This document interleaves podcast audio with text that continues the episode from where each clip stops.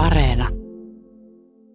Ulrika Björkstam, vuonna 2008 sä asuit Meksiko Cityssä ja teit paljon töitä, olit aika stressaantunut, sulla oli koko ajan niin jotenkin huoli, että teetkö, te, ehditkö tehdä kaiken ja näin edespäin. Ja olit menossa syntymäpäivä illalliselle sun äidin ja äidin ystävättären kanssa lähdit kiireessä töistä ja huomasit siinä korkean kerrostalon ulkopuolella, että lentokone lentää aika matalalla siellä keskellä kaupunkia. Ja hetkeä myöhemmin ää, sä jäit sen lentokoneen alle, jos näin voisi sanoa. Mitä siinä hetkessä tapahtui? Mitä sä muistat? No itse asiassa on jännä, mä muistan yllättävän paljonkin, koska useinhan onnettomuuksissa käy niin, että muisti vähän niin kuin blokkaa tai mieli blokkaa sen, että ne, ne tota, noin, niin asiat ei, ei välttämättä ole niin kirkkaasti mielessä. Mä muistan tosiaan, kun mä näin sen koneen tulevan mua kohti tai tajusin, että toi tulee suoraan tähän ja, ja ensimmäinen tämmöinen niin automaattinen reaktio tietenkin on juosta pakoon mutta siinä ei nyt ollut aikaa, aikaa niin kuin kauhean niin kuin näyttäviin juoksusuorituksiin, vaan se tosiaan räjähti ihan sen parinkymmenen metrin päähän, eli voi sanoa, että jäin alle. Siinä hetkessä mun niin kuin, ajatus oli se, että nyt mä kuolen. Että tämä on nyt tässä. Nyt tämä päättyy. Ennen kuin se oli tippunut vai silloin, kun se oli jo tippunut? Siinä hetkessä, kun se tippui ja, ja se räjähdyksen paineaalto tarttui muhun ja heitti mut komeessa niin kaaressa maka, ma, maahan, että mä lensin sinne kasvot edellä.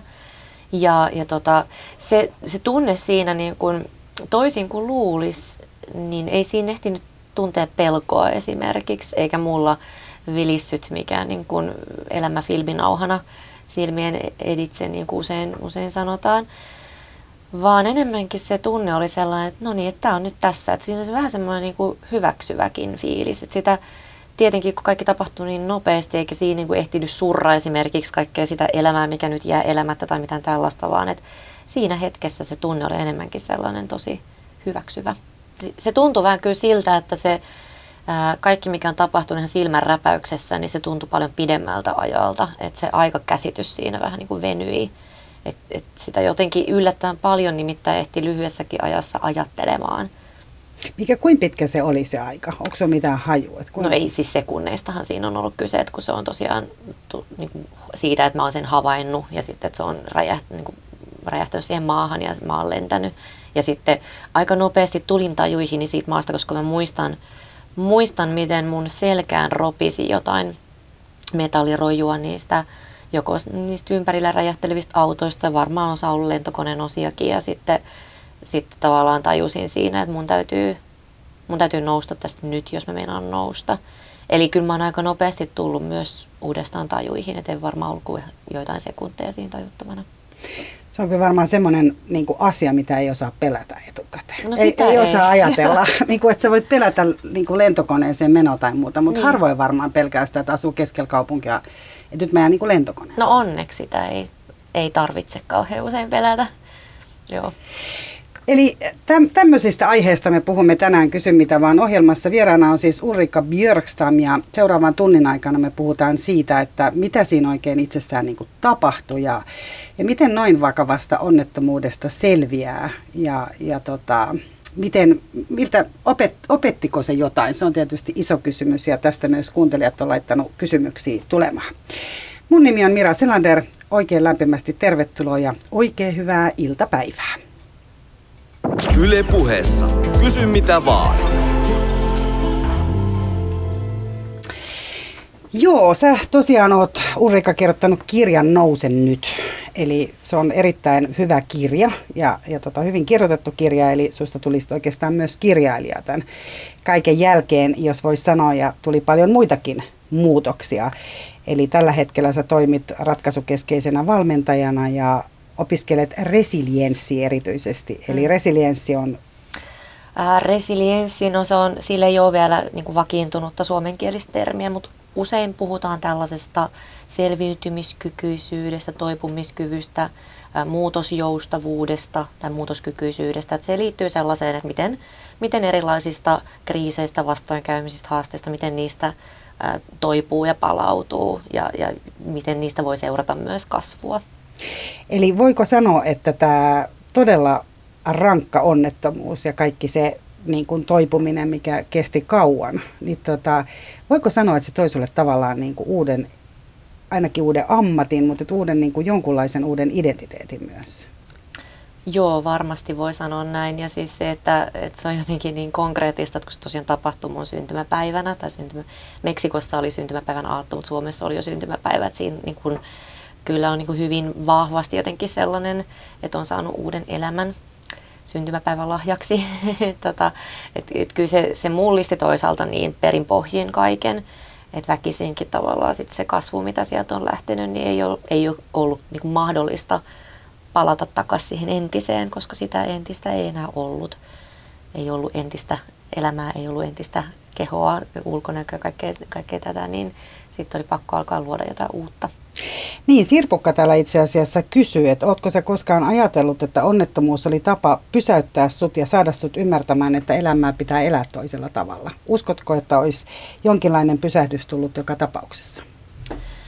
No tota, mm, varmaan olisi ehkä, siis kun miettii tavallaan sitä elämää, mitä silloin, silloin eli, eli mä olin silloin tosiaan vähän alle kolmekymppinen työurani alussa ja aika tyypillisesti sen ikäisellä, niin ne omat rajat ja oma jaksaminen tällainen, niin ne ei ensinnäkään ole siellä prioriteettilistalla ja ne jokain selvät. Eli, eli ja niistä on niin kuin vaikea pitää kiinni, eli varmaan olisi sitten ollut mahdollisesti edessä joku tällainen toisenlainen pysähdys, joku työuupumuksen kaltainen, mikä olisi pistänyt tutkiskelemaan vähän sitä omaa elämää ja arvoja uudella, uudella tavalla. Mutta että nyt se, se, mitä mä huomaan, että aika useilla, niin kun mä oon nyt 40 ja mitä niin kun, kun katsoo ikätovereita, että monet niin kun tämän ikäisenä alkaa miettiä sitä, että hetkinen, että nyt ollaan tultu tähän asti, miten tästä eteenpäin, kun jossain tämmöisessä tilastollisen puolivälin ää, virstapaalun kohdalla ja vielä on, vielä on työvuosia jäljellä näin, niin, niin mä koen, että mulla se on tapahtunut silloin kolmekymppisenä. Ja myös niin kuin just tämän onnettomuuden pakottamana, että en olisi varmaan muuten siinä vaiheessa vielä alkanut pohtia niitä asioita, mitä silloin on sitten joutunut pohtimaan.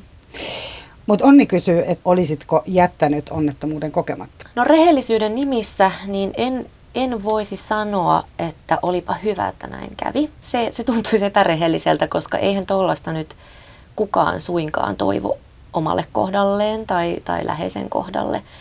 Sen sijaan mä sanoisin kuitenkin niin, että mä en vaihtaisi tätä kokemusta pois nyt, kun mä niin kuin 11 vuoden perspektiivillä katon, katon kaikkea sitä, mitä siihen on mahtunut ja mihin se on toisaalta, mihin, mihin suuntaan mun tarinani on lähtenyt kulkemaan, että mitä kaikkea hyvää mun elämääni on myös tullut tämän kaiken sen onnettomuuden siitä seuranneen myötä.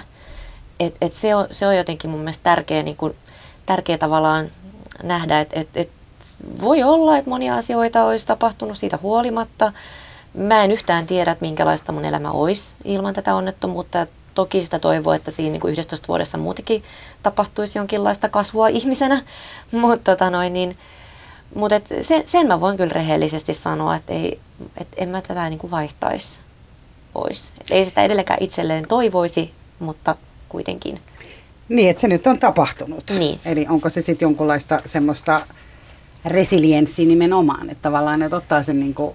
Niin kyllä se on itse asiassa sellainen niin kuin tapahtumien erilaisten vastoinkäymisten hyväksyntä, sen oman, oman tarinan tarkastelu sillä erilaisten näkökulmien löytäminen sille, niin, niin kyllä se on vahvasti sitä resilienssiä juuri.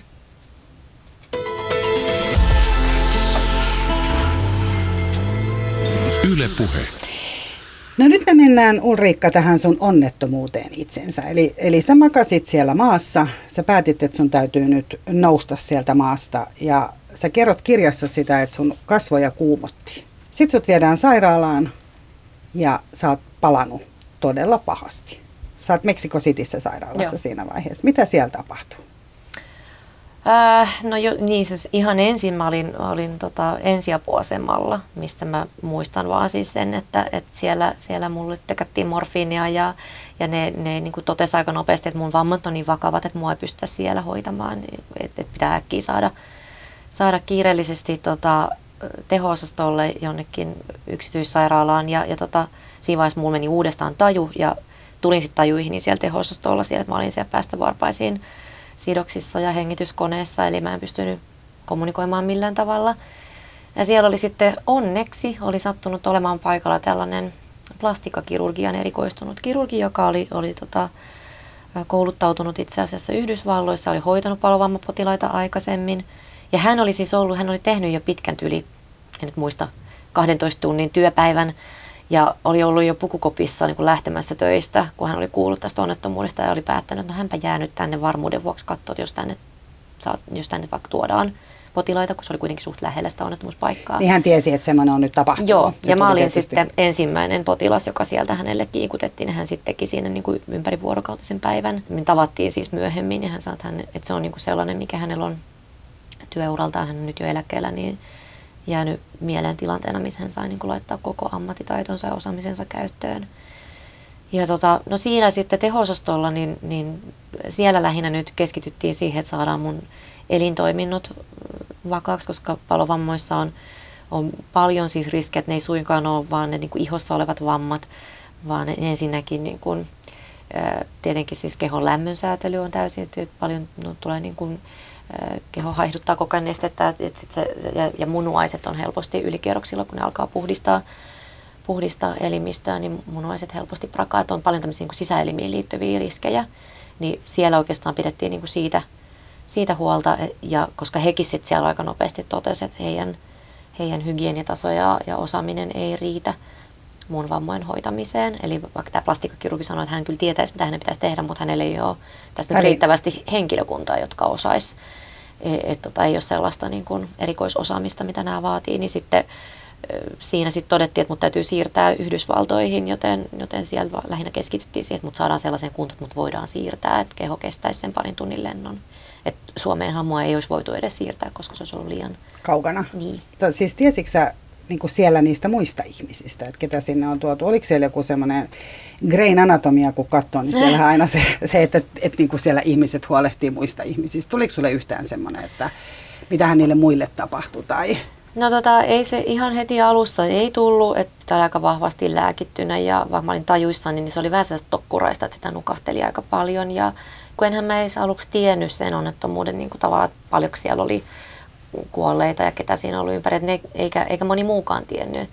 Et itse asiassa mun, mun äiti luuli ensi alkuun, että mä olin taksissa. Taksi, taksi oli niin kuin jotenkin, että se oli taksin päälle tippunut tai jotain tällaista. Että et, et tota, se alkoi sitten vasta niinku pikkuhiljaa selviämään, että missä kohtaa mä olin ollut. Ja teho-osastolla mä olin sellaisessa yksityishuoneessa siinä, että ei siellä ollut muita mun lisäksi, niin ei oikein silleenkään tiennyt, ketä siellä hoidetaan. Mutta se kävi ilmi, että siellä oli samassa sairaalassa oli tämmöinen ranskalaismies. Hänellä oli siis keuhkot palannut. Vaimonsa sitten oli siellä odotustilassa, että äiti oli, oli, oli tota, rouvan kanssa jutellut. Tämmöistä niinku pientä tietoa siihen tihku pikkuhiljaa, mutta että kyllä se, niinku se semmoinen kokonaiskuva alkoi hahmottua vasta paljon myöhemmin.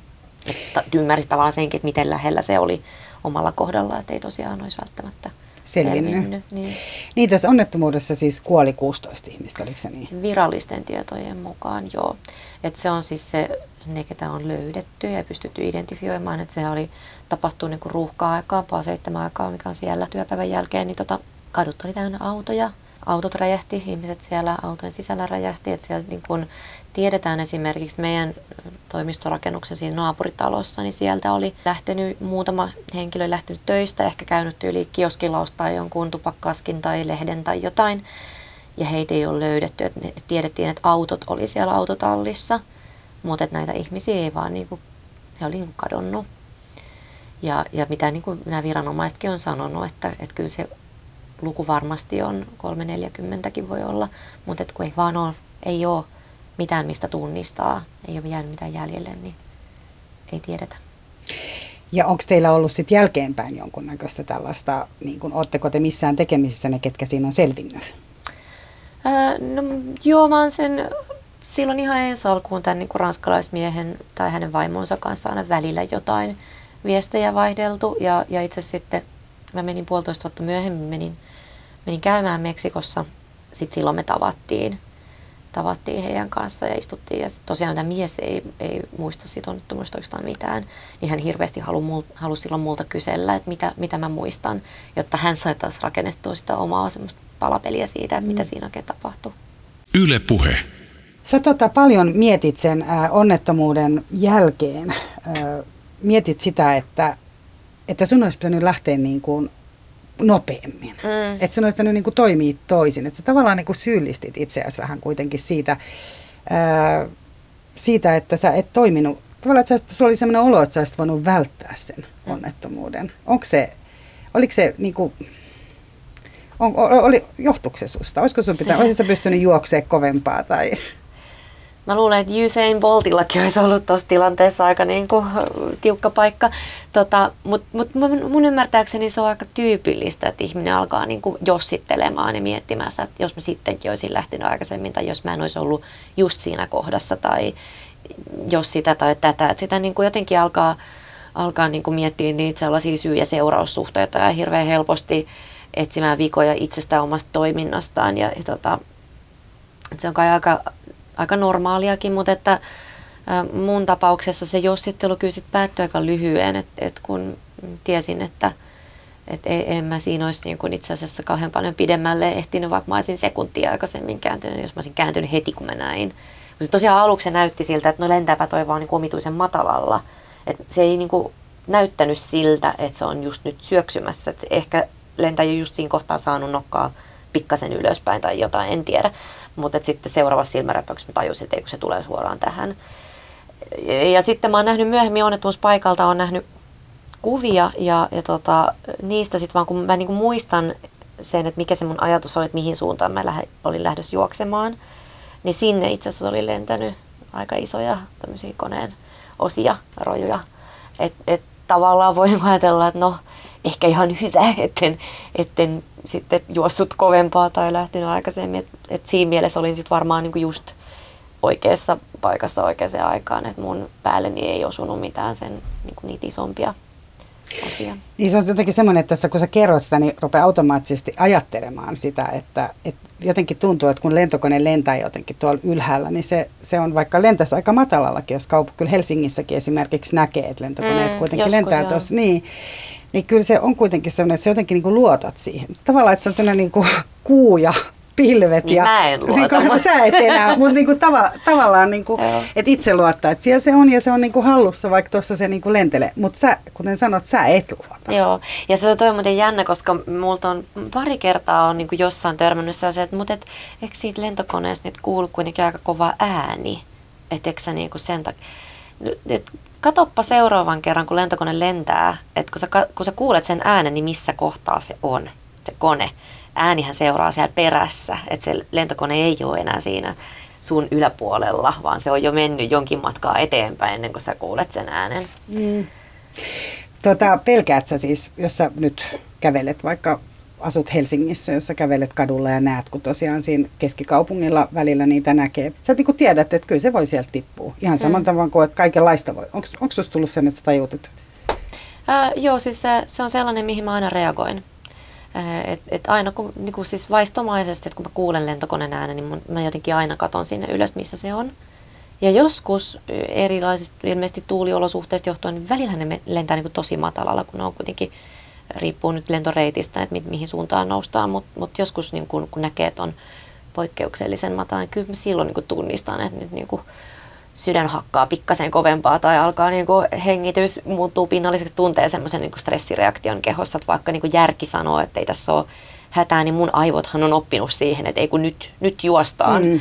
Se ei onneksi ole sellainen tilanne, mikä nyt teki hirveästi haittaisi tai rajoittaisi elämää, että mä lennän edelleen, niin kuin en ole lopettanut matkustamista sen takia, vaan itse asiassa silloin niin kuin aika, aika piankin halusin, halusin oikeastaan mennä, mennä lähteä reissuun ja ihan vaan niin totuttaa, että mä en halunnut, että se nyt olisi se syy. Että sitten tietenkin nyt on kaiken maailman ilmasto, ilmastosyyt sun muut, mitkä sitten kannustaa rajoittamaan, mutta se jotenkin oli tärkeä itselle, että ei se ole se pelko, mikä, mikä ohjaisi liikaa.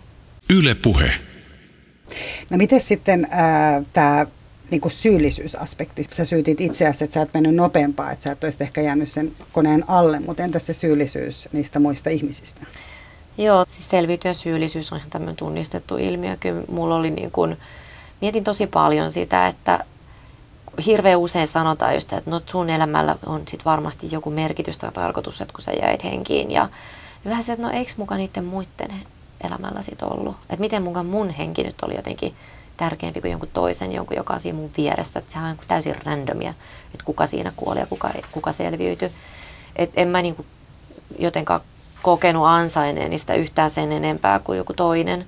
Ja siinä se oli jännä, että siis varmaan olisi ollut vielä kovempi syyllisyys, jos siinä olisi menehtynyt joku, joku vakoma työkaveri, joku tällainen, kenet niin kuin tuntee. Mutta että sitten oikeastaan siinä niin kuin toipumisprosessin aikana, niin tästä syyllisyydestä vähän niin kuin, se, se niin kuin vähän kuin kääntyi sellaiseksi voimavaraksikin, että kun kerran minä nyt sain jatkaa elämääni ja niin moni muu ei saanut, niin se oli vähän sellainen, mikä ajoi mua eteenpäin, että mä haluan nyt sitten myöskin elää ja tehdä jotain merkityksellistä, jotain arvokasta, että jollain lailla ehkä auttaa muita tai, tai jotain muuta tällaista, että silloin oli sellainen niin kuin vähän eteenpäin työntävä voima. Tota, Miro haluaa täällä tietää, että miten sä oot käsitellyt tapahtunutta ja miten suhtautumisen onnettomuuteen on ajan saatossa muuttunut? No toi, miten on käsitellyt onnettomuutta, niin se jotenkin, sehän tapahtuu, siis on prosessi, pitkä prosessi, että siinä on erilaisia vaiheita. Et ehkä ihan niin kuin ensiksi, ensiksi sitä niin kuin käsitteli sitä, että sen hyväksyminen ei ole tosiaan paluuta entiseen. Ja että et piti tavallaan niin kuin antaa myöskin tilaa sille surulle. Et mä huomasin itsessäni sellaisen niin kuin yltiöpositiivisen selviytyjän, mikä oli, se oli tärkeä selviytymiskeino siinä kohtaa, että, että takertui nimenomaan niihin asioihin, mitkä on hyvin, mutta sitten se alkoi vähän kääntyä silleen, sellaiseksi ää, ylikorostuneeksi, että mun pitää nyt vaan olla kiitollinen, että kun mulla on silmät tallella ja jalat tallella ja, ja voin olla kiitollinen siitä, että on hengissä. Niin on, on se, se on niin kuin aikamoinen taakka olla niin kuin joka hetki kiitollinen siitä, että hengittää ja on, on elossa. Et sit sitä, se, se, että vaikka se on niin tärkeää toki huomata näitä tällaisia asioita, mitkä on hyviä, mitkä on voimavaroja, mutta että jos siinä niin kuin estää tai kieltää itseltään sen niin kuin luvan myöskin surra sitä, mitä on menettänyt, niin silloin se ei välttämättä ole kuitenkaan sellainen, sellainen tie, mikä, mikä niin kuin kantaa kahden pitkälle. Että jossain vaiheessa ne kuitenkin tulee. Nousee sieltä niin, tavalla tai toisella. Nimenomaan, että se, siinä on ollut monta vaihetta. Tämä on jotenkin sellainen, mikä mun mielestä mediassa varsinkin, niin, niin tuntuu, että hirveän usein näissä tämmöisissä, on ne sitten naisten lehdissä tai valituspaloista tai ylipäätään, kun esit, kerrotaan selvitymistarinoita, niin ne usein vedetään vähän sille viivoja suoriksi. Niin kuin, siinä tulee helposti semmoinen lukijalle tai kuulijalle sellainen olo, että toi on nyt vaan niin kuin semmoinen lineaarinen vaikeuksista voittoon ja tyyppinen prosessi. Ja sitten myöskin esitellään niitä tarinoita, missä, se, missä tapahtuu joku selkeä tällainen kasvu ja selkeä niin kuin jotenkin, että, että henkilö todella muuttuu. Kun sitten se toipuminen voi olla myös sitä, just, että palaudutaan ennalle ja että se on sellaista niin kuin, ei se välttämättä näy minä sellaisen suurena henkisenä kasvuna vaikkapa, vaan että se on niin kuin, tunnistetaan erilaisia voimavaroja, että palaudutaan siihen, niin kuin, että elämä on ihan hyvää elämää.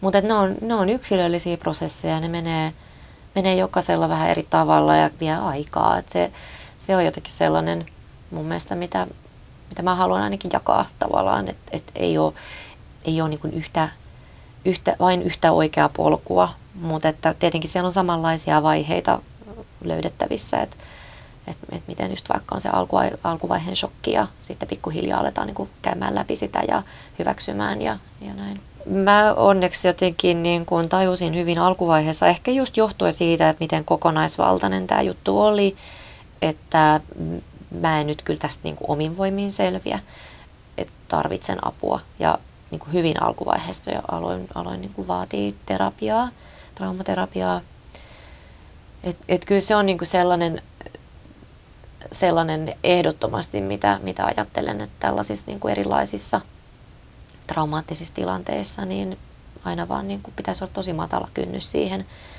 Mutta se, se on vieläkin tuntuu, että, että ainakin oma, omakohtaisesti koen, että siinä niinku hirveän paljon itse joutuu vaatimaan sitä, että sitä ei mulle niinku niin, mitenkään aktiivisesti tarjottu. Ja se on jotenkin sellainen niinku huolestuttava asiat, miten eriarvoisessa asemassa ihmiset sitten on, että mitkä on niin kun ne oman paikkakunnan resurssit vaikkapa, tai, tai kuinka paljon itse jaksaa vaatia ja lyödä nyrkkiä pöytään, että saa sellaista apua, mitä, mitä tarvitsee. Et, et se pitäisi kyllä olla niin kuin aika silleen, tuolla niin kuin semmoisena val, valmiina tavallaan, mitä tarjotaan kirjoitat nimenomaan siinä kirjassakin sitä, että kun olit siellä Dallasissa, Portlandissa, mihin sut siirrettiin sieltä. Meksik- Parklandissa. Oliko se Parklandissa? Parkland, Mä Portland. Joo, niin, tuota, samantapainen. Niin, tota, no on siinä jo P ja sitten on toi land. niin, tota, niin. Mutta siis joka tapauksessa, kun sut siirrettiin sinne, niin äh, sulle kuitenkin siellä Yhdysvalloissa tarjottiin nimenomaan heti, että se oli psykologi paikalla. Mm kun taas sitten nimenomaan, kun sut loppujen lopuksi siirrettiin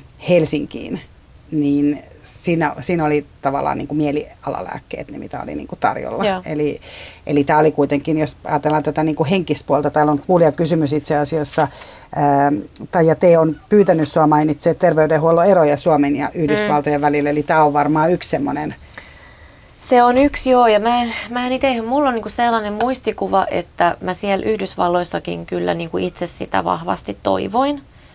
Öö, en, en muista, niinku, että, että tuliko se heiltä, että, että haluaisitko, ja, ja näin, että kumpi siinä oli se aloitteellinen. Kyllä sielläkin niin kun myös tarjottiin mielialalääkkeitä. No Jenkeissä aivan varmasti. Niin, no, kun tämä oli se, niin kuin mitä mäkin, mikä se mieli, mielikuva mulla oli, mutta että kyllä mun niin kuin, kokemus on se, että täällä Suomessa mulle niitä vahvemmin niin kuin, oltiin tuomassa.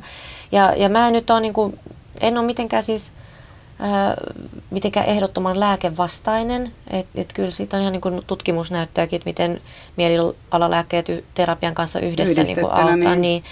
Mutta mä en vaan jotenkaan itse, kun siis se oli ehkä se, että kun siinä jo- joka tapauksessa oli niin kuin, sai just morfiinia suonen sisäisesti ja oli vahvat kipulääkkeet ja muuta, niin mä en, niin kuin, mulla oli jotenkin se, että mä en halua turruttaa mieltäni nyt näillä. Et mä en kokenut niin kuin, tarvetta, koska mä en kokenut olevani masentunut tai jotenkin silleen, että mulla olisi niin kuin, to, toimintakyky niin kuin, niiltä osin heikentynyt, että mä olin ihan motivoitunut, motivoitunut kuntoutuja. ja, tota, mm, ja, ja oli motivoitunut tosiaan käsittelemään, halusin käsitellä sitä asiaa. Muita eroja itse asiassa Jenkeissä, niin no kyllä siellä oli niin kuin paljon enemmän sitä hoitohenkilökuntaa, vaikka mä olin siis julkisessa sairaalassa, että palovamma ei siellä hoideta yksityisellä. Mutta sen sijaan sitten taas Suomessa, niin meidän niin kun, ainakin silloin 10-11 vuotta sitten, niin, niin tota, haavanhoito on niin huomattavasti edellä. Erilaiset ha- ha- niin hellävaraiset haavanhoitotuotteet ja materiaalit ja myös kivun lievitys siltä osin, että, että Jenkeissähän mut pidettiin koko ajan tajuissaan, kun sitten taas Suomessa mä olisin ollut todennäköisesti yli kuukaudenkin niin kuin nukutettuna. Eli mä jouduin tavallaan käymään kaikki ne sellaiset niin kivuliamat, kaikki kylvetykset sun muut läpi. Ja, ja myöskin kyllä täällä niin kuin kokonaisvaltaisemmin katsottiin mun niin kuin tätä kaikkea niin kuin ruokavaliota ja, ja muuta sellaista. Et on, on aika isoja eroja lopulta, mutta et se oli tosiaan niin kuin luulisi, että siellä olisi se niin kuin mielialalääkkeet ollut se sellainen niin kuin vahvemmassa roolissa. Ja sitten taas Suomessa ei niinkään, mutta se oli toisinpäin. Yle puheessa. Kysy mitä vaan. Oikein hyvää iltapäivää. Kysy mitä vaan ohjelmasta, missä puhutaan tänään Ulrikka Björkstamin kanssa vakavasta onnettomuudesta, selviytymisestä. Eli puhutaan siitä, kun Ulrikka jäi niin sanotusti lentokoneen alle Meksiko Cityssä 12 vuotta sitten. Tai melkein 12 vuotta Joo, sitten. se oli 2008. marraskuussa 2008, joo, eli 11.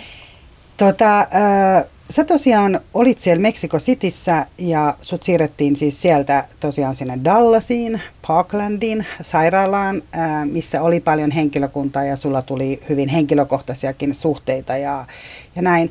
Se oli siis järkyttävät kivut. Sä olit siis palannut. Sä olit, kun, kun katsoo kuvia siltä ajalta, missä sä oot, sä olit siis täysin, jos voi sanoa, niin kuin, sä näytät muumiolta. Jos voi näin sanoa, niin siis aika se niin järkyttävä kuva kuitenkin, että sä oot yltäpäältä tosiaan palannut, etkä myöskään pystynyt kävelemään. Muistatko sä, mitä sä muistat siitä ajasta? Muistatko sä niin kuin, kipuja? Mit, mitä sä, mitkä on sun ajatukset siltä ajalta? Onneksi äh, mieli toimii siinä, että mä en pysty niinku palauttamaan mieleeni niitä kipuja niinku nyt, että miten, miten kivuleita ne on, mutta siis pahimmillaan, että vaikka, vaikka mä sain jatkuvasti morfiinia suonen sisäisesti ja, ja kylvetyksien kohdalla sain vielä ekstra annoksen, niin silti, silti mä muistan elävästi sen ensimmäisen kylvetyskerran, kun niitä haavoja tosiaan puhdistettiin ja pestiin, niin tota, mä, mä luulin, että ne yrittää kun nylkeä mut elävältä. Että mä oikeasti, niinku, mun, mä niinku ajattelin, että yrittääkö nämä niinku tappaa mut. Että se kipu oli jotain niin järkyttävää. Huusit sä? Joo, joo, huusin, huusin ja itkin ja, ja pyysin niitä lopettamaan ja et en kestä enää ja, ja mitä kaikkea. Et, et, et, tota, siis palovammakivuthan on niinku, oikeastaan niinku lä- lääkäreiden mukaan ihan niinku pahinta mahdollista kipua, mitä, mitä voi, voi kokea. Et, et, tota, ja niihin ei niinku mikään määrä morfiinia auta. Mä muistan siellä kylvetyksessä kerran niin pyysin, että, että antakaa mulle lisää, niin sitten sanoi vaan se hoitaja, no you don't eat it, sä saisit yliannostuksen. Et, et, tota, ei, ei ole niin kuin, ei ole, ei ole tavallaan sellaista lääkitystä, mikä veisi sen kivun kokonaan pois. Et sen takia just itse asiassa pyritään pitämään Suomessa ainakin niin nukutettuna. Niin, että tehdään, kun ihminen on niin kuin tavallaan siellä nukutettuna, niin, niin. silloin hoidetaan kaikki nämä. Niin, pidetään niin kemiallisessa koomassa sen pahimman vaiheen yli, kun, kun tehdään niitä puhdistuksia ja leikkauksia. Miten ne hoitajat siinä hetkellä, kun sä huusit ja sua sattu? Miten, miten hoitohenkilökunta sillä hetkellä? Sehän on ihan hirveä myös niille ihmisille, ellei ole niin kuin sadisti. Joo, Tota, se oli siis just varsinkin ne ensimmäiset kerrat, kun, kun tota, ei itse oikein tiennyt, mitä tapahtuu, niin mä muistan, muistan sen, että ne niinku vaikutti sadistisilta sen takia, että ne oli niinku niin vakavia ja sitten ne vaan, niinku, vaikka mä huusin, niin ne vaan niinku toimi ripeästi. Ja sitten jälkikäteen ymmärsin ja juttelinkin heidän kanssa myöhemmin, että, että joo, kun siinä täytyy toimia nopeasti, kun sun, niinku, sul tulee muuten niinku, kauhean lämmön hukka ja pitää niinku, saada nopeasti ne, kun mulla oli siis 40 prosenttia suunnilleen mun kehosta oli palannut, mistä 25 prosenttia oli niin kuin syviä, syviä leikkaushoitoa vaativia palovammaa, ne oli niin laajat, niin piti, piti niin toimia ripeästi, niin siinä ei sille ehtinyt kasti hyssyttelee ja tunteilee ja näin. Mutta tietenkin sitä sitten niinku potilaan näkökulmasta, että tämä on niinku täysin tunnekylmiä ihmisiä, kun ei reagoi, kun mä tässä niinku huudan apua ja niin, tässä on edestä. tietynla, niin. tietynlainen luonteenlaatu laitettu niin. tähän hommaan. Mutta tota, mut kyllä ne oli sitten, varsinkin siellä Yhdysvalloissa, niin, niin ne oli hirveän jotenkin sellaisia lä- lämpimiä, inhimillisiä tyyppejä. Et sen takia mulla ehkä sieltä on jäänytkin sit muutamia ystävyyssuhteita.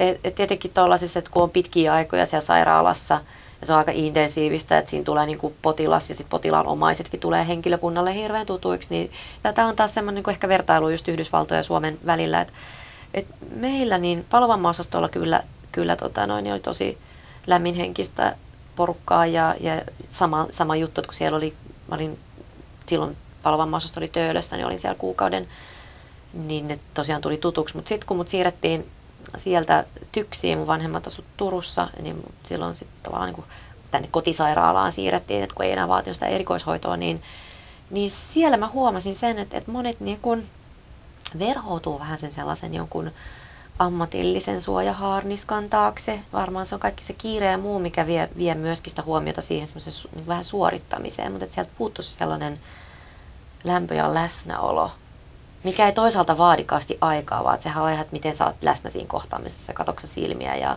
silmiin. Et meillä jotenkin, mä luulen, että se on myös osittain sellaista tai kulttuurista, että ajatellaan, että se on niin kuin ammatillisuutta, että mä en tuo mun tunteita tähän tai näytä tunteita tai, tai tälleen näin, vaikka se just nimenomaan loisi mun kokemuksen mukaan potilaalle sen tunteen siitä, että, että mut nähdään ja kuullaan inhimillisenä, kärsivänä hahmon, että mulla on nyt vaikea tilanne ja näin, että et, et, et, et se semmoinen niin tietynlainen lämpö ja semmoinen inhimillisyys niin olisi mun mielestä kyllä niin kuin, se loisi sellaisen myöskin turvallisemman olon ehkä siinä tilanteessa, kun on paljon sellaista, mikä on niin kuin epävarmaa ja mikä ehkä pelottaa ja, ja mikä mietityttää, niin, niin tavallaan, kun tulee se sellainen fiilis siitä, että nämä ihmiset on mun puolella. Että vaikka ne ehkä joutuukin satuttamaan mua hoitaessaan, niin ne on silti mun puolella ja ne on niin kuin hyvän tahtoisia. Tämä on tutkittukin paljon, että miten, miten niin kuin auttamistyötä tekevät, niin miten heillä on vaikka paljon myötätunto-uupumusta. Että tavallaan, että kun ne tilanteet ja tapaukset voivat olla tosi rankkoja, että sitten vähän niin kuin kantaa sitä niin kuin huolta mukanaan. Että voihan se olla suojakeinoakin, mutta että se, että et, et, ei, ei tarvitsisi olla niin kummassakaan ääripäässä. Et ihan jo se, että et vaan niin kuin on läsnä ja näkee ja kuulee ja on siinä niin kuin silleen, silleen, että mikä se oma asenne on, kun on, on siinä potilaan kanssa. Yle puhe.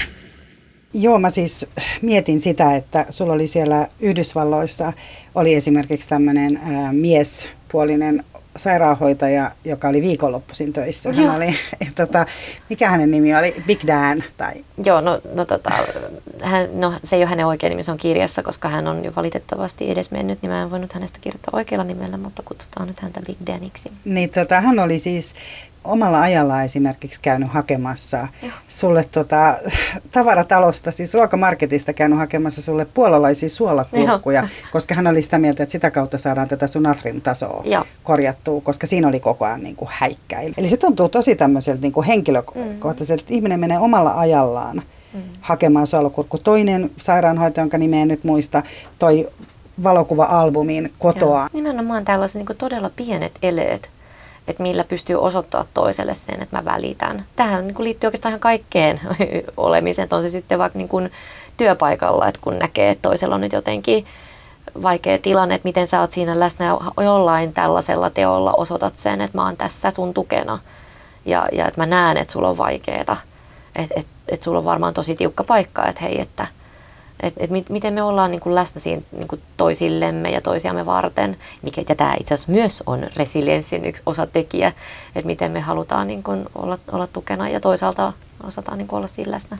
Niin siinä varmaan täytyy etsiä semmoista rajaa, sitähän sanotaan, että jos sulla on toinen ihminen, jolla on niin kuin ongelmia, niin sä voit kuulla ja olla läsnä ja mm. tavallaan niin kuin muistaa, että on silti hänen ongelmiansa, että sun ei tarvitse viedä niitä kaikkia niin kuin mukanasi. Ei just, että, että vaikka tämä niin kuin suolakurkkutapaus. Hän siis tosiaan, mun, mun piti, hän määräsi mut syömään joka, joka päivä yhden suolakurkun ja sitten lisäksi sitä lientä. keitin lientä, tai keitin lientä, no sitä säi, säilö, säilöntä lientä, niin sitä laitettiin mun nenämahan letkusta aina muista nyt sitä määrää, mutta kuitenkin, ja sillä saatiin ne natriumit nousemaan. Mutta et se, että kyllähän hän nyt varmasti on tiennyt, että ei tämä nyt tätä koko tilannetta korjaa. Et ei hän ottanut sitä niinku tavallaan koko taakkaa kannettavakseen, mutta et hän mietti sitä, että no millä hän voi nyt pikkasen tässä edes olla tueksi. Että toi on ehkä just se, että, ei, että me jotenkin otetaan sitten ehkä helposti, jos me ollaan empaattisia, myötätuntoisia ihmisiä, niin otetaan vaikka niin liikaakin sitä toisen kuormaa siihen, että vaan itse asiassa tosi pienillä teoilla voi niin kuin kuitenkin merkittävästi sen toisen oloa helpottaa. Ja ainakin tulee sitten sit toiselle se olo, että joku välittää, joku on, niin kuin, joku on tässä mun kanssa, että mä en ole yksin, koska ei kukaan selviydy yksin. Ja on se nyt aikamoinen myös tällainen, niin kuin mä ajattelen, että luottamuksen osoitus sulta, että siellä tulee sairaanhoitaja, joka neuvoo, että syö suolakurkkuja, jota kukaan muu ei ole tajunnut siinä vaiheessa. Sulle neuvoa, sä teet sitä. Sullahan oli myös sitten taas sellainen kokemus siinä jo aika alkuvaiheessa, että kun se oli tosiaan se hengitysputki, mistä mainitsit, että Suomessa olisit ollut todennäköisesti nukutettuna. Mm niin siinä alkuvaiheessa, kun se oli sulla ja olit siellä Dallasissa, niin äh, sä esimerkiksi kun et pystynyt sylkeä, mm. et pystynyt nielasemaan, niin se mm. oli semmoinen olo, että sä tukehdut, koska sairaanhoitaja ei ollut tarpeeksi karppina siellä niin ottamassa pois. Eli tavallaan, että sä selvisit lentoonnet, et ehkä selvisit tästä lentoonnettomuudesta, mutta nyt sä kuolet, tukehdut sylkeä. Joo, joo, siis se oli sellainen, se ei ollut se sellainen, tota, sellainen putki, mikä meni mulla siis täältä niin kuin nielusta alas. Eli ja siinä on joku sellainen systeemi, mikä kerää, kerää sylkeä pois, mutta jotenkin se ei niin toiminut. Mulla oli, tunne oli tosiaan se, että nyt mulla niin kuin kertyy tätä sylkeä suuhun ja että, että voiko mä tukehtua tähän, että mitä jos se meneekin mulla jotenkin tonne henkitorveen ja hoitaja ei ollut siinä läsnä. Ja, ja tota, sitten mä sain jotenkin, mä niin onnistuin kaikki voimin huitomaan jollain lailla, käsillä vähän siitä kulki joku just ohi siinä on sellaiset ikkunat sinne käytävälle, niin joku hoitaja, kun kulki ohi, se oli vähän niin kuin mennyt ohi, että palasi takaisin hetkin, että tuolla on nyt joku, joku tilanne ja tuli sitten auttamaan mua, mutta sitten joka mua silloin oli, oli hoitanut, niin tota, vähän niin kuin moitti mua sitten vielä siitä, että mitä sä nyt tuolla tavalla, että kyllähän tämä nyt, ei tässä ollut mitään hätää. Mutta eikö sitten tule semmoinen niinku, tavallaan, että sun täytyy, sä kuulostit kuitenkin aika, en sano kontrollifriikiltä, mutta kuulostit aika tälleen niinku, hyvin kontrolloivalta ihmiseltä siinä sun entisessä elämässäskin. Eikö tossakin tule semmoinen, että niin kuin, tavallaan, että sulta viedä, niin kuin, sä joudut kontrolloimaan kuitenkin?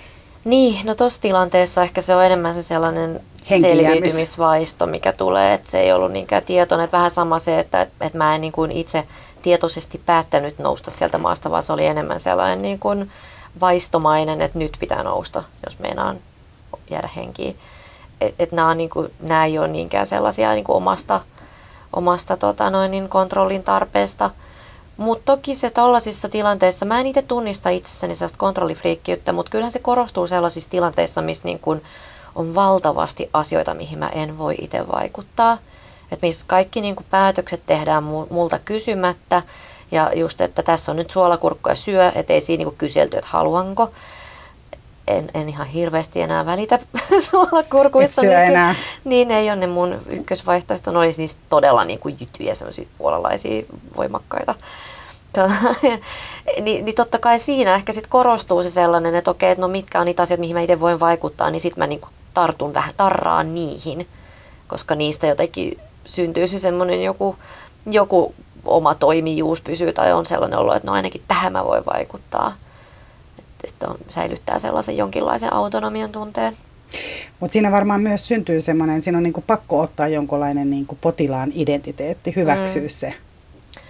Joo, totta kai, koska siinä on, se on kuitenkin sit se oma rooli siinä, että miten, miten hyväksyä se nimenomaan, että nyt mun täytyy niinku totella näitä ja tehdä niin kuin se oma osuuteni tästä, että jos mä meinaan tästä toipua. Ja, ja myöskin se on yllättää, että miten nopeasti sitä ihminen niin kuin laitostuu.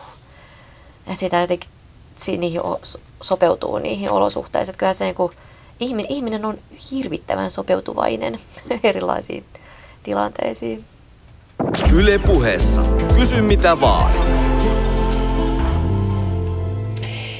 Niin Ulrikka, sä tosiaan, paitsi että sulla oli nämä pahat palovammat, niin sulla oli tosiaan se, että sä jouduit opettelemaan kävelemisen kokonaan uudestaan. Sä makasit siellä, sä et pystynyt siis aikoihin lukemaan, sä et mm. jaksanut katsoa mitään äh, hauskuuttavaa sitkomia sieltä televisiosta. Tavallaan niin kuin makasit siellä sun ajatuksissasi pelkästään, joita selvästi riitti. Eli se ei ollut semmoista niin kuin hiljaisuutta. Minkä tyyppisiä ajatuksia sulla nousi sen onnettomuuden jälkeen, kysyy täällä Mikko. Hmm. Tota, no, nehän nyt vaihteli ja, ja vaihteli, riippuen vähän niin kuin kuulosestakin päivästä. Et, et, et kysin niin kuin, Mä itse tein sellaisen niin kuin havainnon, havainnon siitä, että et, et, niin kuin tilanne oli tavallaan sama, että makasin siellä sairaalasängyssä, niistä letkuissa ja, ja tavallaan rutiinit toistu hyvin samanlaisina päivästä toiseen, että suurimmat muutokset oli siinä, että vietiinkö mut kylpyyn ennen aamupalaa vai aamupalan jälkeen. Sillä oli muuten aika iso merkitys sit sillekin, että miten se päivä sitten siitä lähti menemään. Niin, koska olit se siellä niin kuin hirveissä kivuissa heti aamulla vai ei niin? Tota, e, siis, jos, siis se vaikutti sillä tavalla, että jos mut vietiin ö, ennen aamupalaa, niin sitten, koska mä olin aina niin kuin ihan valtavan väsynyt sen kylvetyksen jälkeen, että mä olin niin kuin monta tuntia ihan poikki, että mä en niin kuin jaksanut tehdä yhtään mitään. Niin sitten sit mulla on tuotu se aamupala ää, siinä aikana siinä huoneeseen odottamaan, kun mä oon kylvyssä, ja, mutta sitten mä en jaksa niin kuin parin tuntiin niin kuin edes nostaa haarukkaa tai avata suuta. Niin sitten just kun mä oon niinku saanut, kun siis ruokailu oli tosi hidasta ja se, se kesti, se, sekin vei valtavasti energiaa. Niin sä et pystynyt oikein syömään. Mä en pystynyt syömään, mua piti syöttää ja sitten se oli vaan niinku, ne ruok- ruokamäärät oli aika valtavia, koska valvomaan potilaan pitää saada semmoinen 3000 kaloria päivässä ja 150 grammaa proteiinia, niin siitä voi niinku kuvitella, minkälaisia määriä ruokaa pitää vetää. Ja, ja tota, toki mulla oli silloin alkuvaiheessa oli nämä mahaletko, että mä sain sitäkin kautta, mutta piti, piti silti, se ei ole niin elimistön kannalta se ei ole sama, sama tavalla kuin suun kautta syöty ravinto. Niin, tota, niin sitten just kun mä oon saanut sen aamupalan syötyä, niin sitten mulla tuodaan jo lounas. Ja sitten mä oon niin aivan uuvuksissa siitä aamupalasta, niin nyt pitäisi ruveta lounasta syömään. Ja sitten kun mä oon saanut sen lounaan siinä niin pikkuhiljaa näpereltyä, niin sitten tulee jo päivällinen. Että et se meni vähän niin kuin näin, että sitten jos, jos mut oli, oli tota noin, niin jos mä saisin syödä se aamupala vasta sen niin kuin e-, e-, ennen sitä kylvetystä, niin sitten oli huomattavasti helpompi. Mutta tota, niin tähän kysymykseen, niin. että minkälaisia ajatuksia, niin, niin tota, mä huomasin sen, että vaikka nämä olosuhteet oli, oli samat, niin silti niin kuin se oma mielentila saattoi vaihdella päivästä toiseen. Että jo, joissain, jois, joinain päivinä oli tosi sellainen niin kuin epätoivoinen fiilis tai turhautunut tai, tai, tai mitä tahansa oli niin kuin jotenkin mieli maassa ja silloin tietysti niin kuin ajatukset lähtee menemään tietynlaista kehää. Ja sitten taas toisina päivinä se oma fiilis olikin ehkä, niin kuin, että oli, oli kiitollinen monista asioista tai oli ihan niin kuin positiivinen. Ja, ja no, mä onneksi niin kuin säilytin huumorintajuni koko ajan, että, että meillä oli sitä aika niin kuin, mustaakin huumori viljeltiin siellä niin kuin vanhempien ja, ja tota, hoitohenkilökunnankin kanssa. Ja mä tajusin tavallaan sen, että se niin kuin oma mielentila ei nyt niinkään riippu niistä pelkästään niistä ympäröivistä olosuhteista, vaan aika paljon oli merkitys sillä, että minkälaisille asioille mä annoin siellä mun mielessäni tilaa. Että, mihin, että se vähän niin kuin määritti sitä, että lähteekö se niin kuin spiraali menemään silleen niin kuin synkkeneviin sävyihin ja vaan niin kuin alaspäin sinne kuopan pohjalle vai, vai löydäkö mä sieltä niin kuin jotain sellaista, mikä ehkä helpottaa mun oloa tässä tilanteessa, että jotain, mikä, mikä tuo mulle jotain iloa tai hyvää mieltä ja, ja niin kuin, että mihin mä voin, mihin mun kannattaa sitä mun huomiota suunnata. Mikä esimerkiksi, jos sä otat jonkun tavalla, että onko se, että täällä on niin kuin makea appelsiini nyt lautasella vai mitä se niin kuin... No, tit, no mulla tulee vaikka mieleen tällainen, mistä mä olen kirjassakin kertonut, että, että siellä oli mun, mun tämä fysioterapeutti Stephanie oli, oli semmoinen tosi rempsee nainen ja, ja me jotenkin heitettiin aina sellaista niin kuin hyvää, hyvää läppää ja, ja mä aina odotin niitä niin fyssarit, vaikka olisi ollut niin kuin miten kivulias päivä, ja, ja tota, vaikka olisi niin miten sille väsynyt, niin mä silti aina odotin niitä fyssarin kanssa tapaamisia, koska mä tiesin, että noista tulee hyvä mieli. Että vaikka se on vaikka aika tuskasta, niin, niin mulla on silti kivaa. ja että ne on sellaisia niin valonpilkahduksia siellä. Ja sitten taas mä kuulin, että siellä oli sellainen kiinalaisrouva, joka aina, niin kuin, jolla aina tuli vessahätä just ennen fyssaritreeniä, siis kun, kun syö opiaatteja, niin vatsa on aika kivikova, että ne vessakäynnit siis kestää aika pitkään. Ei toimi vatsa. Niin, niin hän ei voinut mennä kato fyssaritreeneihin, koska hänen täytyy päästä, piti päästä kakalle. niin, tota, niin tavallaan tämä, että et mulle se, se oli nimenomaan se sellainen niin kuin valonpilkahdus, että et, et, mä tiedän, että mulla on tuolla kivaa ja että mulla on sen jälkeen niin kuin hyvä mieli. Että tavallaan ottaa niin kuin noita pieniä asioita, mitä sielläkin sairaala-arjessakin on niin kuin ihan mukavia juttuja. Tai että just, että hei tänään mulla on, että ai toi hoitaja tulee nyt iltavuoroon, että, että se on yksi niistä mun lempareista tai mitä ikinä. Että niin kuin, että tietoisesti kiinnittää huomiota niihin asioihin, mistä saa voimaa. Ja selvästi ei sitä, että miettii sitä, että tossa mä olen kohta niin kuin vahva Ulriikka, joka täältä niin kuin nousee. Mulla on tämä niin kuin. Superviitta, minkä joo. mä oon täältä saanut, vaan nimenomaan se, että ne on niinku ihan siinä hetkessä. No siinä hetkessä, joo, koska siis siinä kohtaa niin myöskin se oma elämän sellainen se per- perspektiivi oli aika niinku semmoinen lyhyt. Siis sillä, että, että mun, mun koko tämä niinku entinen elämä, niin sitä ei enää ollut ja mulla ei ollut niinku mitään hajua, että minkälaista mun elämä tulee olemaan. Ja muistan sen, että mä ajattelin, niinku, että voi kun mä voisin laittaa silmätkin ja niinku nähdä itseni jossain parin kolmen vuoden kuluttua, että minkälaista mun elämä on että mitä mä vaikka teen, miltä mä näytän, millaista se mun elämäni on, niin olisipa, olisipa tosi paljon helpompi niin kuin jaksaa nyt tässä hetkessä. Mutta eihän se, se ei ollut niin kuin mahdollista. Se ei ollut niinkään sitä, kun multa kerran kysyttiin, että, että oliko se jotenkin niin masentunut, että sulla oli tämä niin näköalattomuus. Mun mielestä se oli enemmän just sitä, että, että kun ei vaan kerta kaikkiaan tiennyt, missä mä oon töissä, minkälaista mun elämä tulee olemaan, niin ei pysty tavallaan edes oikein kuvittelemaan mitään. Ja se oli hirveän vaikea sen takia myöskin asettaa siis selkeitä tavoitteita. Mistä minä voin tietää, että milloin mä voin saada mun käteni nyrkki, että kuinka kauan siinä menee, tai koska mä pystyn ottaa juoksuaskeleita. Et ei sitä, niin kuin, sitä oli tosi vaikea niin kuin, tavallaan laittaa mitään sellaisia selkeitä. Et sen takia oli enemmänkin siinä hetkessä olevia ilonaiheita, että jes, sain itse pidettyä haarukkaa kädessä tai jogurttipurkin kannen auki ja tuollaisia se, semmoisia pieniä edistysaskeleita. Yle puhe. Tota, me ollaan puhuttu tässä sitä, että miten hoitajat ja henkilökunta suhtautuu suhun tai miten tärkeää se on, mutta Armi Teva kysyy täällä, että miten pitäisi olla tukena ystävälle, joka käy läpi haastavaa kuntoutusta. Sulla oli esimerkiksi sellainen tilanne, että sä tosiaan, kun sä paloit, niin sun ulkonäkö muuttui myös tosi radikaalisti. Eli, eli sä jouduit varmasti jännittämään myös sitä, kun ihmiset tulee, että miten he suhtautuu suhun niin kuin myös siltä kannalta, että se näkyy niin vahvasti. Sehän on ihmisellä aina, että jos sulla on vaikka näppy kasvoissa, niin sua pelottaa se. Eli miten, miten sä niin toivoisit, että ihmiset suhtautuu ja miten läheiset ylipäätään tuollaisessa tilanteessa, kuten Armiteva täällä kysyy? No, se oli oikeastaan myös niin päin, että monia niitä mun ystäviä jännitti tavata mut ensimmäisen kerran että kun hekään ei tiennyt, että miten he sitten reagoivat, että miltä mä sitten oikein niin näytän ja, ja näin. Et, ja, ja varmaan siinä on usein sellainen niin kuin pelko siitä, että sanoks mä jotain tyhmää tai jotain väärää. Mutta tota, mun mielestä se niin tärkein on vain niin olla läsnä ja, ja niin kuin ol, viettää aikaa, tehdä ihan mitä, niin kuin, jotenkin kysyä siltä ihmiseltä, että hei, haluatko jutella tästä vai haluatko niin miettiä jotain ihan muita asioita, koska kyllä mäkin nyt niin kuin, mä olin, vaikka mä olin niin 24H-potilas, niin kyllä mäkin nyt niin kuin välillä vähän niin kuin väsyin siihen.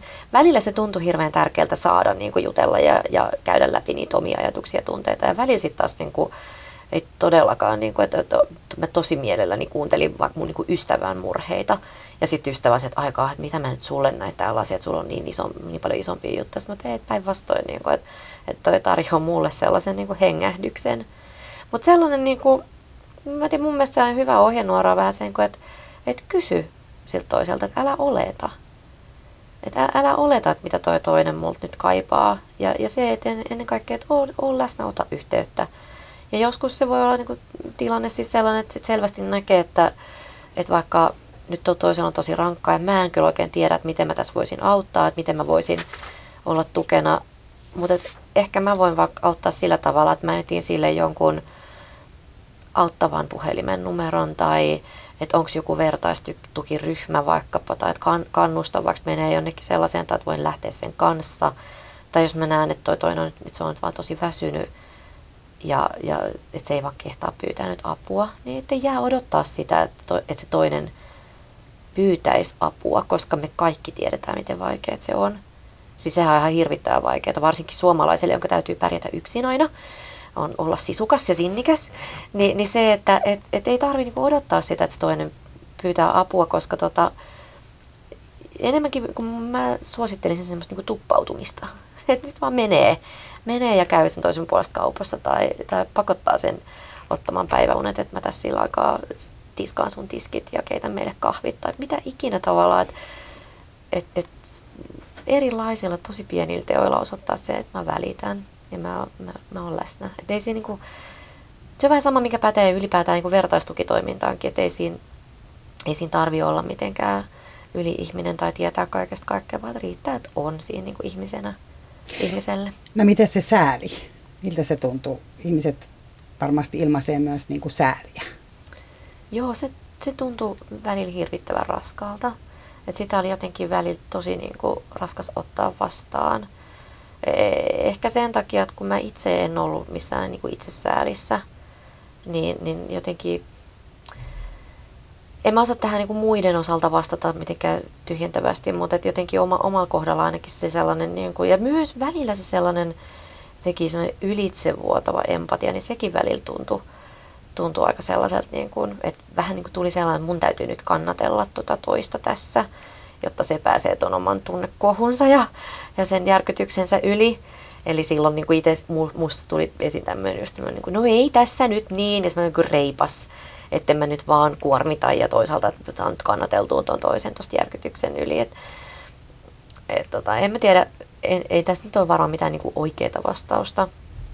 Ja senpä takia se niin on, riippuu hirveästi tilanteesta, riippuu ihmisestä, ihmisen persoonallisuudesta ja siitä, että kuinka, kuinka niin kuin, minkälaista tukea itse kukin kaipaa. Mutta sen takia se jotenkin, mä kannustaisin, että ei, ei tarvitse olla niin turhan varovainen, eikä varsinkaan pidä olla ottamatta yhteyttä sen takia, että ei oikein tiedä, mitä sanoo. Yle puhe. Sun ulkonäkö muuttui aika radikaalisti, eli sut leikattiin kymmeniä kertoja. 22 kertaa. 22 kertaa. Sä kävelet nyt reippaasti, teet töitä ja opiskelet ja elämä on muuttunut, kuulostat hyvin voivalta ja selvästi aika onnelliselta, tasapainoiselta, mutta mm. fyysisesti esimerkiksi sun ää, kasvot muuttuu, eli sulla näkyy se, että, että niitä on muokattu. Onko sinulla semmoinen olo, että sä oot täysin hyväksynyt tämän uuden, uuden itsesi? On, on mulla sellainen olo, mutta se on vaan hauskaa, että aina, aina kun mä niinku totean, että no nyt olen, nyt olen hyväksynyt tämän ja nyt on niin kuin näin, niin sitten aina löytyy joku se uusi teema, mitä työstää tavallaan. Että se ehkä kertoo sitä, että ei tässä niinku ihminen koskaan täysin valmiiksi tuu. Mutta kyllä mulla on sellainen olo, että mä oon hirveän kuin sinut itsen ja oman ulkonäköni kanssa. Et, et tota, et, ja ja et se, se jotenkaan, niin kuin, en mä itse sitä mieti kauheasti. Et nyt mä oikeastaan, musta tuntuu, että mä oon nyt palannut sikäli sen niin kuin ulkonäköteeman suhteen aikaan ennen onnettomuutta, että mä en myöskään ennen onnettomuutta ollut niin kuin, mitenkään ihan hirveän kiinnostunut mun ulkonäöstä. Silloin se johtui tietenkin siitä, että siinä ei ollut mitään niin kuin suurempaa tavalla. Mä näytin ihan, niin kuin, ihan tavalliselta, että kyllä mä nyt niin kuin, meikkasin ja tykkäsin niin kuin, silleen pukeutua mun mielestä kivasti, että, että en, en niin väitä, etteikö ulkonäöllä olisi ollut mitään merkitystä, mutta se ei ollut vaan asia, mitä hirveästi olisi ajatellut. Ja sitten taas onnettomuuden jälkeen, niin mä en suunnilleen mitään muuta ajatellutkaan jossain kohtaa kuin sitä, että miltä mä näytän, mikä oli sille aika niin kuin iso, iso muutos. Mutta nyt musta tuntuu, että, että on niin palautunut taas siihen aika huolettomaan suhtautumiseen. Että mä oon, mä oon ihan tyytyväinen siihen, että miltä mä nyt näytän. Ja vaikka jotain leikkauksia on ehkä vielä tulossa, niin ne liittyy kyllä edelleen niin kuin pääsääntöisesti sellaiseen toiminnallisuuteen, että nämä kasvojen arvet on aika tiukat, että esimerkiksi niin kuin erilaiset ää, niin kuin kasvojen toimintaan, suu, suun toimintaan, avautumiseen liittyvät asiat, niin, niin tota, niitä korjaillaan.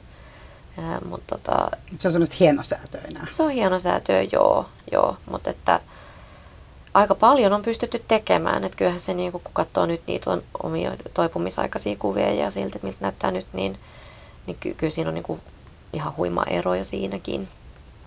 Et tota, mutta jotenkin mä luulen, että siinä on se oma, oma ulkonäön hyväksyminenkin on tapahtunut vähän niin kuin leikkaus leikkaukselta. Että et se olisi ollutkin aika niin kuin liikaa vaadittu, että mä olisin silloin niin saman tietenkin pystynyt hyväksyä sen, että se on tapahtunut pikkuhiljaa ja aina kun on pikkasen jotain korjattu, niin jotain on tavallaan myöskin oman pään sisällä tapahtunut ehkä siinä, että, että okei, että, että en mä niin kuin enää oikein muista, että miltä mä näytin ennen ja, ja että niiden omien vanhojen kuvien katsominen tuntuu vähän siltä, niin kuin katsoisi sitä jotain sellaista etäisesti tuttua hahmoa, mikä, mikä, minkä kanssa aikaisemmin oli paljonkin tekemisissä, mutta nyt ei ole vähänkään näkynyt.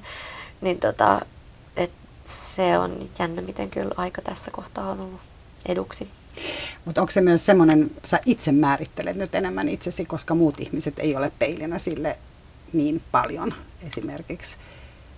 No en mä tota oikein sanoisi ihan noin, koska kyllähän sitä ihminen jatkuvasti peilaa itseään niin kuin muiden kautta.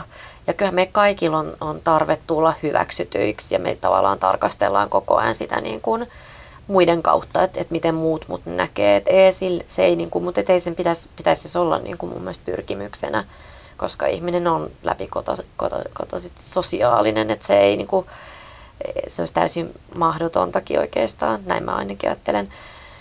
Mutta ehkä enemmän se, että, että minkälaisia muureja siellä vaikka niin kuin oman mielen sisällä rakentaa, että kun meillä on aika usein ihan ilman mitään näkyviä arpia, niin meillä on siellä mielen sisällä erilaisia arpia omaan ulkonäköön tai mihin tahansa liittyen, että mistä, muodostuu meille helposti sellaisia jotain rajoittavia uskomuksia. Ja, ja että miten, miten meidän on niin, kuin niin vaikea nähdä itsemme muiden silmin nyt sellaisilla lempeän hyväksyvillä silmillä, että me ollaan usein aika kriittisiä itsemme kohtaan, eikä niin kuin millään uskota sitä, että kun toinen sanoo jotain kivaa, vaikka, vaikka sitten ulkonäköön liittyen, niin sitä jotenkin että vaikea, vaikea uskoa ja, ja, ja näin, että sitä kun se oma silmä on niin kovin kriittinen, niin tota, ehkä sellaiseen, sellaiseen jotenkin on tullut, että, mua niin kuin koko ajan entistä vähemmän kiinnostaa se, että mitä muut ajattelee mun ulkonäöstä. Että et jopa niinku sellaiset ulkonäköön niinku kehuun liittyvät kommentit, että vaikka ne on tarkoitettu niinku hyvän tahtoisesti ja, ja tälle näin, niin nekin vähän sille tuntuu turhilta. Että et jotenkin enemmän, enemmän niinku voisi keskittyä johonkin muuhun, jos haluaa toista jollain lailla kehua, niin enemmän jotain vaikka muuta ominaisuutta hänessä kuin siihen ulkonäköön liittyen. Lämmin kiitos Ulrikka Björkstamme, tulit jakamaan Kysy mitä vaan ohjelmaan tarinasi. Kiitos paljon. Ja Mira Sender kiittää myös kovasti. Kiitän aina myös teidän kysymyksistä ja mahtavista vierasehdotuksista, mitä myös tuntuu paljon tulevan. Kuullaan taas ensi viikolla. Moikka! Yle puheessa. Kysy mitä vaan.